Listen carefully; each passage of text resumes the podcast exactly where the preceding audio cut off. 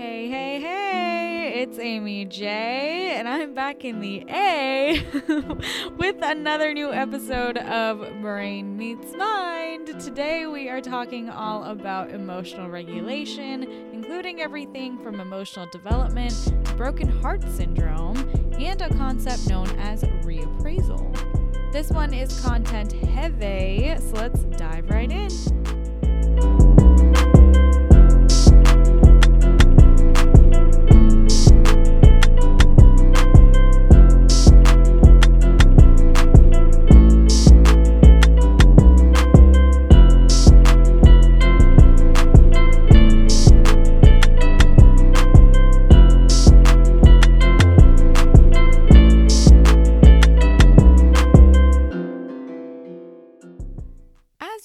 Gathered from previous episodes, while certain areas of the brain are specialized, nearly every neurological process requires communication between two or more systems in order to execute a task.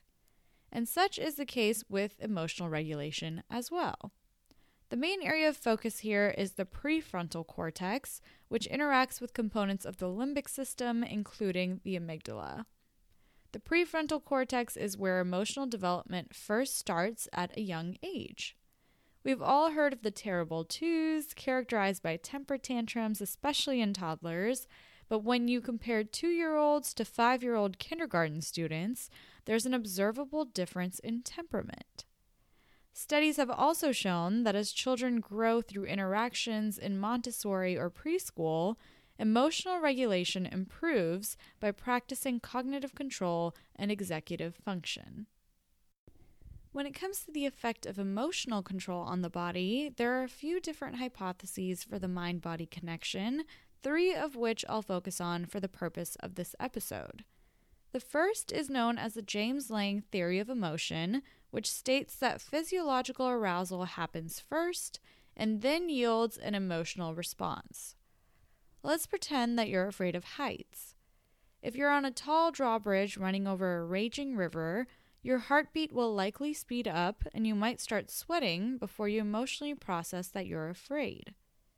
According to the Cannon-Bard theory, physiological and emotional responses occur simultaneously.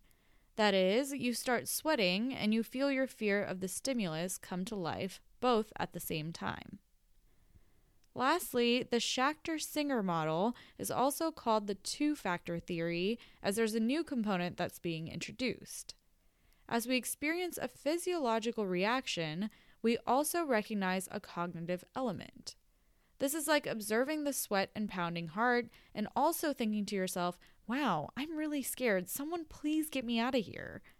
After this simultaneous reaction, the fear is later noted by your mind.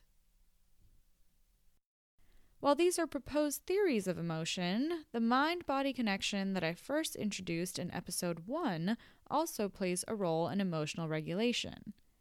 Stress induced cardiomyopathy, which is better known as broken heart syndrome, is a prime example. The condition is characterized by symptoms similar to those of a heart attack, including shortness of breath and even chest pain. As symptoms worsen, fainting and low blood pressure can also become prevalent. And at its extreme, stress induced cardiomyopathy may lead to the heart's inability to pump enough blood to meet the body's demands. This is a phenomenon known as cardiogenic shock. Although the causes are poorly understood, scientists and physicians alike do believe that broken heart syndrome may be triggered by emotional or physical stress, such as the death of a loved one, a divorce, a breakup, an asthma attack, or even a happy surprise like winning the lottery. Luckily, the symptoms are temporary and there's no permanent damage in most cases. Think of it as a single mild concussion when compared to traumatic brain injury of a greater magnitude. The reason why long term effects are limited is because when broken heart episodes occur, the parasympathetic nervous system, which is known to rest and digest, works to quickly and effectively combat the stress response to return the body to homeostasis. When it comes to detecting long term effects, cardiologists have actually used EKGs, blood tests, and even cardiac biomarkers to identify characteristics of this syndrome. In case you're interested in learning more, I'm linking a Cleveland Clinic article for you to read in today's show notes.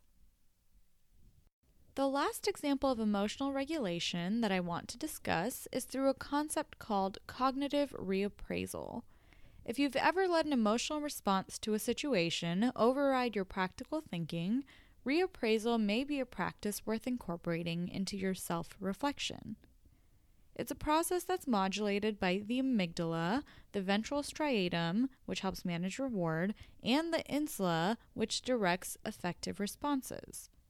As I discussed earlier, most neural responses require interaction between numerous networks.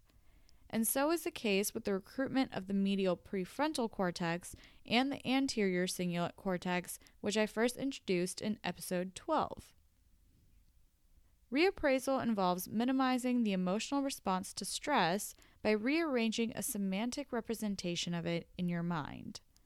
In episode 2, I had shared that whenever a stressful situation presented itself, I was able to flip the switch and think practically rather than letting a roller coaster of emotions flood my mind. Remember that week's challenge where we talked about building a membrane to filter out negative emotions? Well, that was a start to reappraisal. After reassessing the effect of a negative stimulus and the way that it makes you feel, you can further train yourself to become less affected by the emotion associated with a person or an event in the first place. And just like that, you'll be flipping the switch before you know it.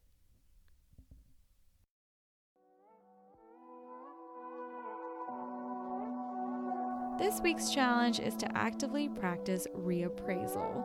Train yourself to react less impulsively and emotionally to stress. Recognize factors that may be making you feel overwhelmed and do what you can to think through them practically.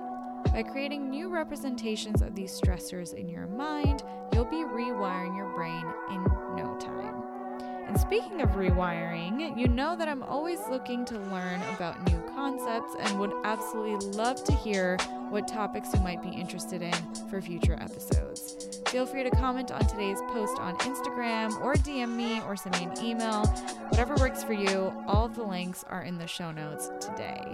I'll see you next Monday with a special guest. Until then, keep rocking it.